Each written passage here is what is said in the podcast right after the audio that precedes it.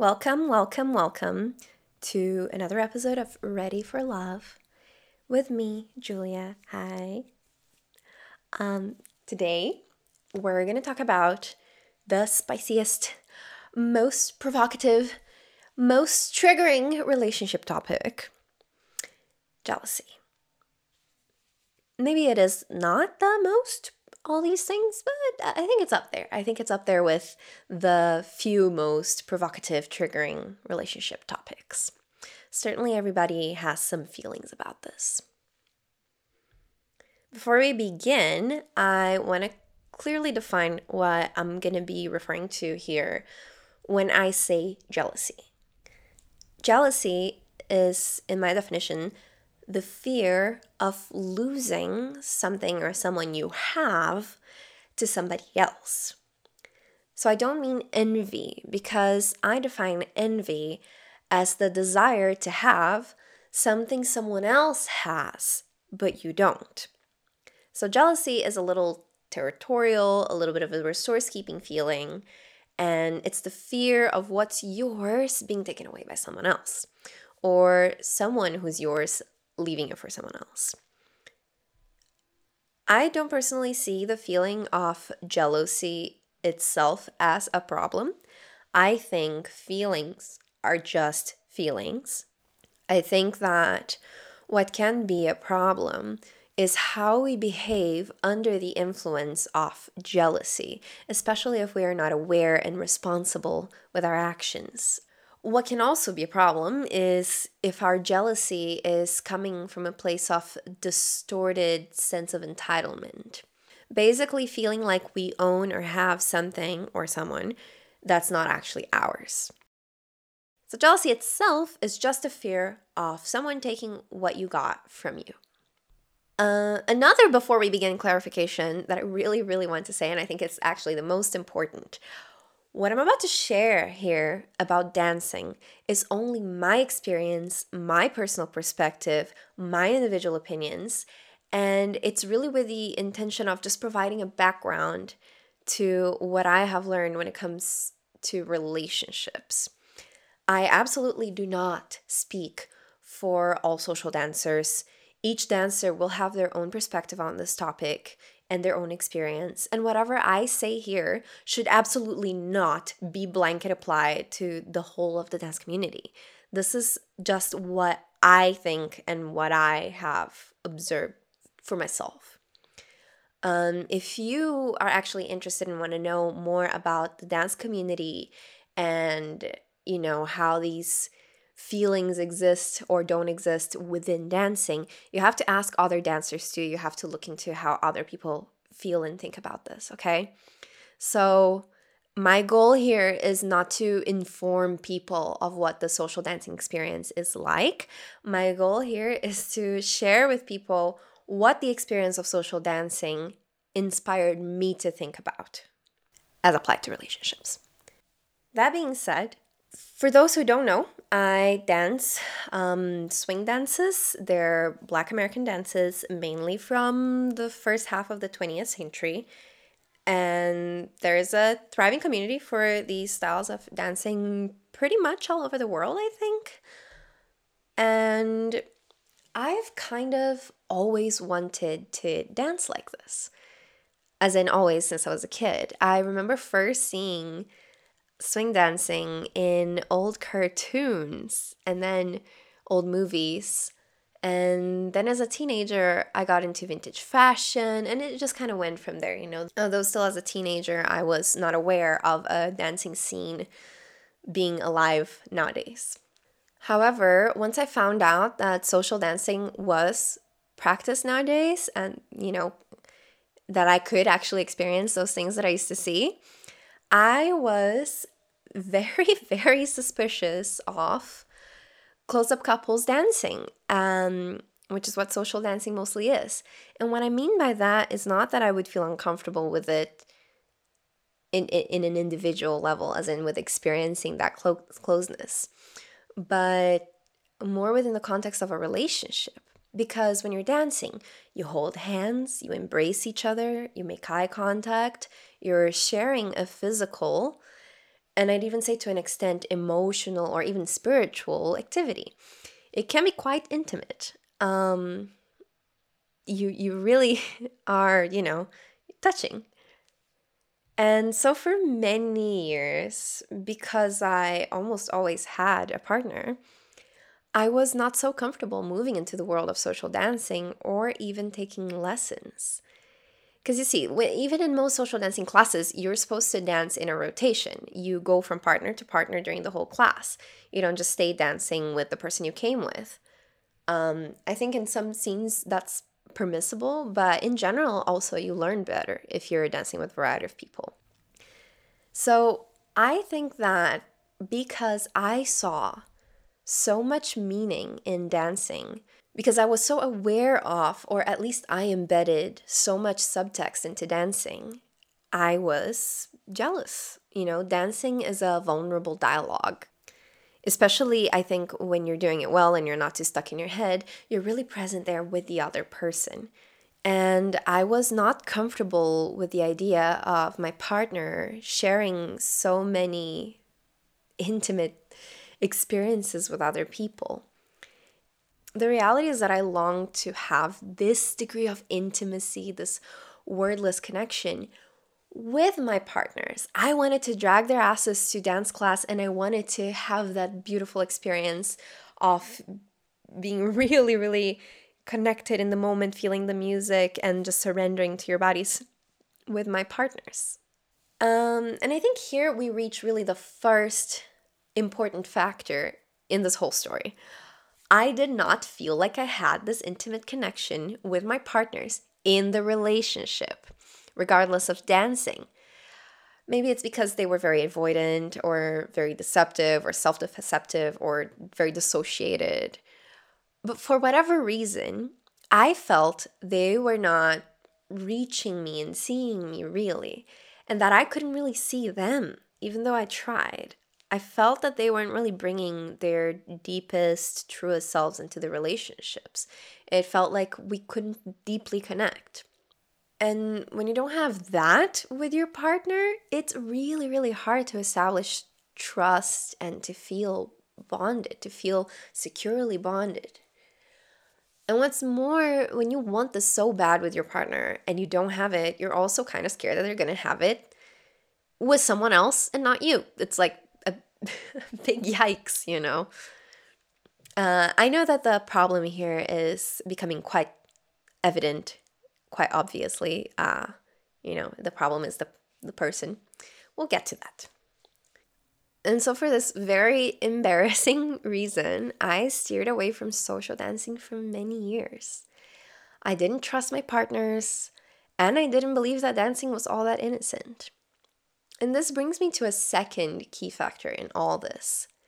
I really wanted to dance, but this whole jealousy issue was stopping me dead in my tracks because I was in a relationship that I felt like didn't allow for that to safely happen.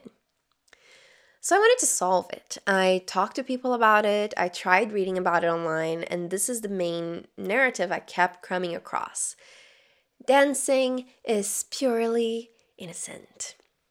I went on Reddit and I read blog posts and people really insisted that it was all innocent, that social dancing was so unsexy, that everyone was busy thinking of their own moves, and it was such a sweaty affair that there was nothing seductive about it at all. And how could anybody feel anything romantic in, that? And blah, blah, blah, you know? And these were things written specifically about the swing dancing scene. So I was still not really buying it, but I was thinking maybe Maybe there's a different vibe in this kind of dance? I don't know.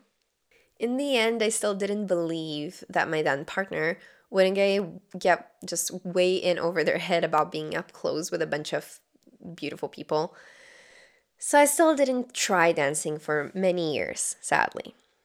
I want to pause the dance conversation here for a second just to say, though, how sad is it that I gave up on something that I really wanted to do for years because I couldn't trust the person I was with to participate responsibly with me? And what's more, I felt like I didn't have the right to do it without them. my then partner didn't have any particular interest in swing dancing per se, but I felt like if I gave myself permission to have these intimate interactions with other people, then they also had the same permission, whether it be in dancing or some other activity. And I could not bring myself to trust them with that degree of freedom. I felt like they would not have boundaries to protect our relationship. They would take advantage of those circumstances to do things we that were outside of our agreement under the cover of it being innocent. So having chosen an untrustworthy partner locked me into a situation where I could not be comfortable with their freedom and therefore to be all fair and square, I limited my own freedom. oh, what a tragedy. My God. Can you imagine how good I'd be today if I had been dancing all those years? Moment of silence for my undeveloped moves. But back on the dancing story. I felt like a lot of what I was reading, that sanitized, almost puritanical version of things, was bullshit. I was just not buying it. I truly believed that there was a lot of frisson and flirting going on at social dances at the very least. And eventually, I found myself single. So I finally had an unencumbered opportunity to go try social dancing. And before I get to the whole jealousy thing again, it was amazing, incredible, totally recommend, so much fun. Dancing is everything, I love it. But I digress. Yes, so I was single and upon my first arrival in the dancing scene, everything looked peaceful. There was mostly an atmosphere of sexual respect and boundaries. I didn't really see much of people being harassed. And really, compared to your average nightclub, the vibe was more like a classroom. It was chill. Things were quite neat. But then, there's always a but then, right? I mean, it, it's a room full of adults so as I got further into the scene and I made friends and I danced regularly and I experienced festivals and I heard stories, I found out just what's in the underbelly, what's actually going on that people can't see the moment they walk in the room. There definitely was flirting, people were dating, hooking up, sleeping with each other in every direction you looked, but they just kept it private. And the chart, I think, of who had a thing with who in the scene probably would look like that conspiracy theory crazy guy meme from Always Sunny in Philadelphia. Like just everyone, everything is connected. I've even heard people jokingly say that the swing dancing scene is very incestuous in the sense that everyone's relationship lines be intersecting in many directions and crossing and everyone's connected somehow. There's like, you know, one degree of separation from any any person. Is that how you say it? Two degrees of separation? I don't know. I made this joke without thinking. Anyway, what I experienced firsthand was that no, not every dance had a flirtatious vibe to it, of course. The majority of dances were a type of special human connection and not a romantic or sexual one. It was just something beautiful and intimate, but all innocent but if two people were attracted to each other and open to it, a dance could very well not be just a dance. It was a dance. You know what I mean? It was sometimes like electric. It was noticeable. It was palpable. As in, these two people would be dancing, and friends on the sidelines would be like, Ooh, my God, what's happening there? You know? People would have dances or multiple dances and then come tell you about it like oh my god what happened? So of course that doesn't happen all the time but it does happen sometimes. There's no sense in denying it and people linger. They enjoy dancing with each other a lot. They have an especially fun time. They have a special type of eye contact. They have more dances than customary, sometimes several more dances than customary. They stay talking all night after dancing. They start flirting off the dance floor, and sometimes they don't. Sometimes it just stays within the dance. And sometimes these things mean something romantic or some degree of attraction, and sometimes they don't. Sometimes dancers start dating, get married, develop a teaching career, have babies, break up, and get stuck in a dance partnership that's professional together with their ex for all of eternity. It's a cycle of life, okay? Anyway, these are all personal choices that adults make on how they'll interact with each other. But the point is, there I had it the proof. Dancing was, in fact, just like any other human adult partnered activity. It provided plenty of opportunity and stimulation for things of flirtatious, romantic, erotic, sexual nature to happen. Okay? Whether it did happen or not involved compatibility, willingness, interest, choice, things like that. But it was not a clinical, pure, desexualized environment. It was adults touching and moving with adults. It involved everything that this kind of thing would involve. Does this mean everyone who loves dancing with each other, who enjoys a fixed long term dance partnership, or who wants to dance all night with one person is in cahoots? Up to no good? Shagging it up? No, of course not. Of course not. Again, these are choices people can make or not make, and enjoying dancing with a person doesn't necessarily mean having all this, like I said, attraction and frisson going on underneath. But it exists. So this led me to the big bad questions now that I was a dancer. If I got a partner, as in a romantic partner, not a dance partner, would I feel like I have to stop dancing? Or if I kept dancing, of course I wouldn't cheat on a partner. But what about the flirtation? And what about the vibes that happen sometimes? Would I have to shut all that down? What if my partner was a dancer? Would I be okay with that? Would I be able to survive seeing this person that I'm attached to experiencing all these magical connection vibes or even flirtation with other people? Excuse me? Even just talking about this right now gets me all riled up because it's such a such a topic gets to you, you know? But I got my answer and this is what I'm really excited to share with y'all. I got my answer talking to a very good friend and reading a book called Mating in Captivity by relationship therapist Esther Perel. Perel talks about how people in relationships should still maintain a sense of separateness and individuality and should still experience eroticism independently especially in order to stay interesting for their partners and to inspire passion. Uh, does this mean having sex with other people? No, not necessarily, unless that is what both of you want in your relationship. But that's not what she's talking about. According to Perel, according to Perel, eroticism is not sex per se, but the qualities of vitality, curiosity, and spontaneity that make us feel alive. The erotic landscape is vastly larger, richer, and more intricate than the physiology of sex or any repertoire of sexual techniques. It's the unexpected yet welcome touch on a great first date. Running into a dear old friend and absconding together for a drink. Traveling to a brand new place and experiencing it unfold before you. As Octavio Paz has implied, eroticism is the poetry of the body, the way that poetry is the eroticism of language. Eroticism is cultivating pleasure for its own sake. It's about bringing adventure back into play and creativity into our lives.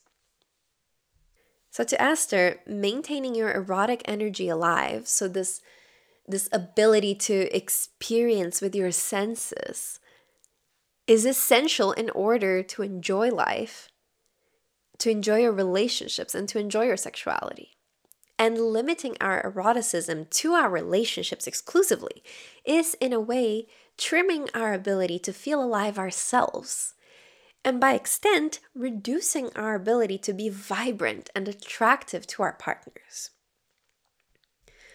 What this meant to me is that I should not limit my enjoyment of human experience to my partner, and that I should not expect my partner to limit their enjoyment of human experience to me. Of course, limits exist and are negotiated uh, in each relationship. but we'll get to that. So I was very unhappy and unsatisfied in my past relationships.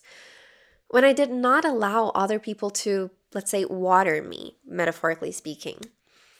When I did not allow myself to indulge a little bit in attention, to feel desirable, not just physically, but as company, in conversation, to feel interesting, not allowing myself to be enjoyed by others and to enjoy others out of a fear of that making my partner feel insecure, made me feel like a wilted flower.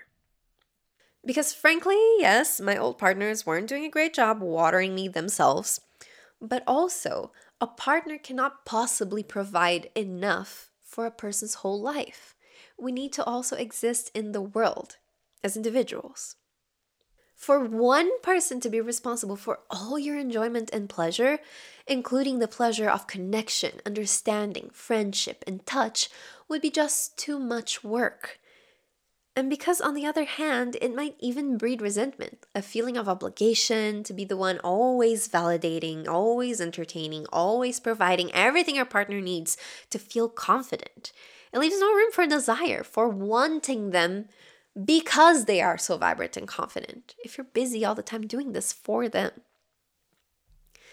So, allowing myself to enjoy dancing and having fun with other people and having fun sharing a physical activity with other people and touching other people and occasionally even enjoying feeling attractive or attracted to other people became clear to me as not just rights but needs. And that meant that my partner would probably need the same thing for themselves. And I would have to be okay with that. Ugh. and that might be uncomfortable to accept. I mean, I'm sure it was hard for me that to accept that my partner might be attracted and even a little flirty with someone else. It really triggers the fear of losing your partner or of not holding that special place anymore. It's pure a sense of jealousy. Okay. And I'm sure a partner would as well feel sometimes this worry about me and feel jealous about me. And this leads me to the most important lesson in all this the thing that dancing taught me about jealousy. Accepting reality is an essential step to being accountable and taking responsibility for your actions. Here's what I mean by that the people who insist there is nothing to worry about, no potential flirtation, no erotic undertones, no risk involved, and that your jealousy is all in your head. Those are the potential partners that I really don't trust. Because if there is nothing to worry about in the first place, then they don't need to take precautions.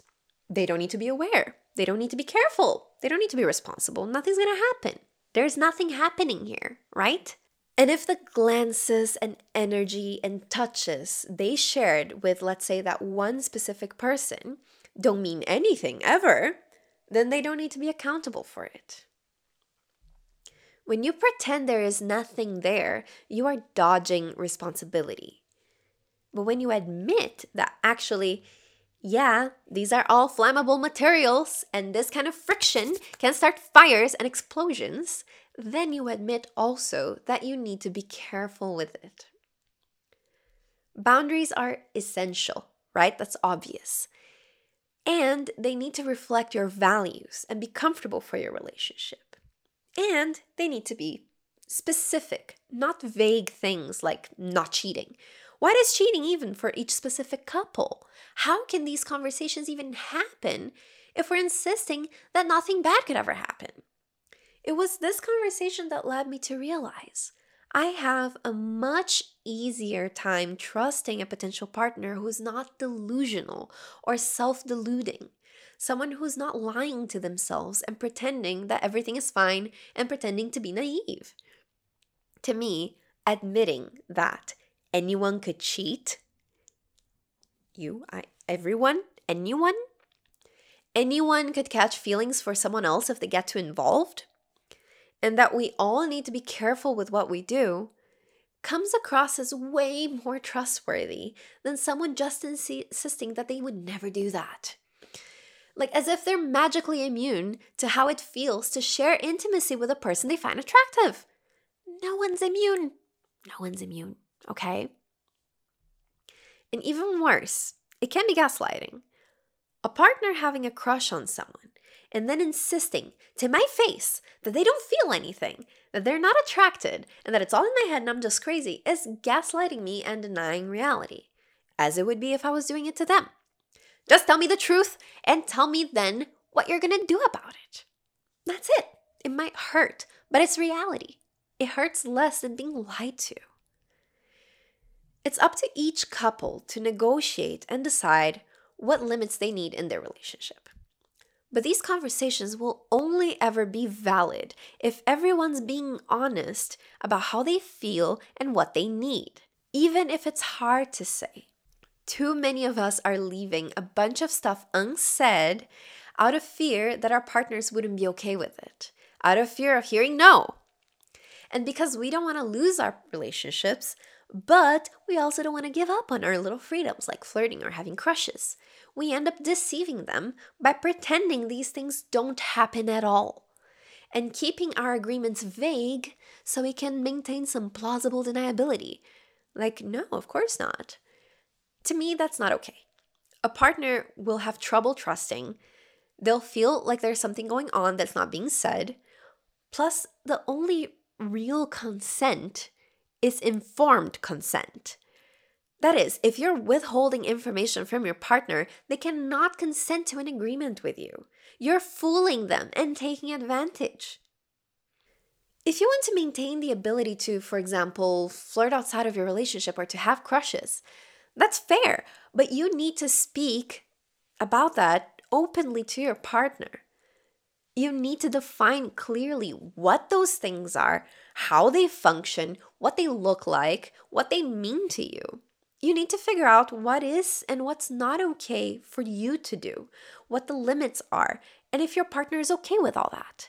Get into the nitty gritty of it. Talk examples. Decide together if you can agree on what's too much and on what boundaries you're happy with, both of you. And you need to find a partner that's okay with you living the way you want to live, and a partner you're okay with living the way they want to live. So, my big lesson here is that for me to allow freedom to a partner and therefore allow myself enough freedom to blossom and thrive, I need a relationship with someone who does not bullshit.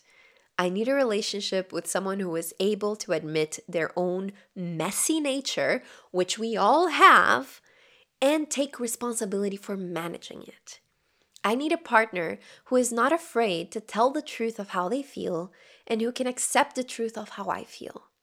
So we can both make agreements, figure out boundaries, and build a relationship that's fair, honest, and fulfilling. So we can both decide how much is too much. How far can you go? What are we okay with enjoying and what are we not okay with participating in once we're committed? It's as simple.